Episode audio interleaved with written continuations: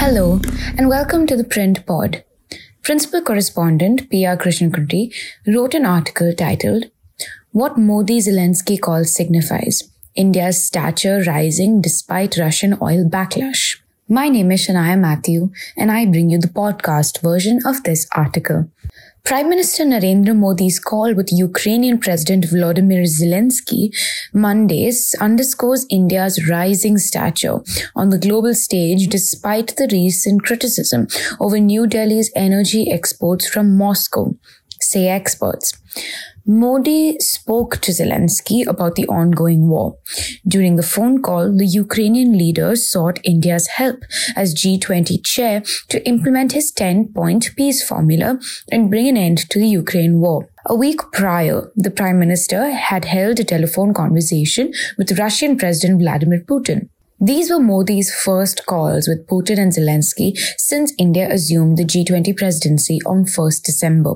The call with Zelensky also comes three weeks after Ukraine's Minister of Foreign Affairs, Dmitry Kuleba, told Indian news channel NDTV in an interview that it was morally inappropriate for New Delhi to explain its purchases of oil from Russia by saying Europe was doing the same. First presented at the G20 summit in Bali in November, Zelensky's 10 point peace formula covers issues ranging from food and energy, security to calls for withdrawal of Russian troops, cessation of hostilities, and punishing those responsible for war crimes. Some experts, however, are skeptical about whether India can implement the crux of the 10 point peace formula. As chair of the G20, India may be able to push the discussions about global food and energy security in certain directions. But the crux of the 10 point formula, withdrawal of Russian forces from Ukrainian territories, is not up to India, former diplomat Vijay Nambiar told the print.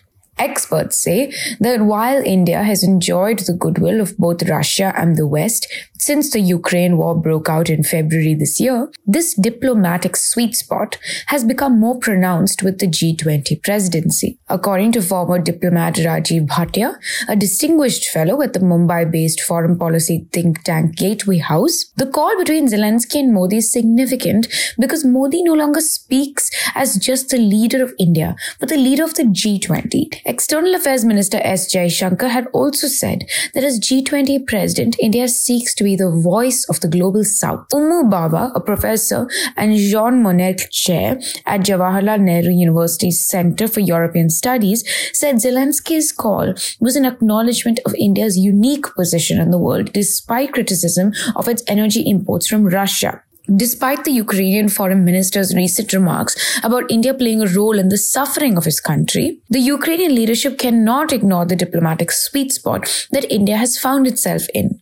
She said, even if criticism against India's energy imports from Russia continues, New Delhi will be able to tide over it precisely because of its diplomatic sweet spot and also as the G20 host. Thank you so much for listening. We'll be back soon with another episode of The Print Pod.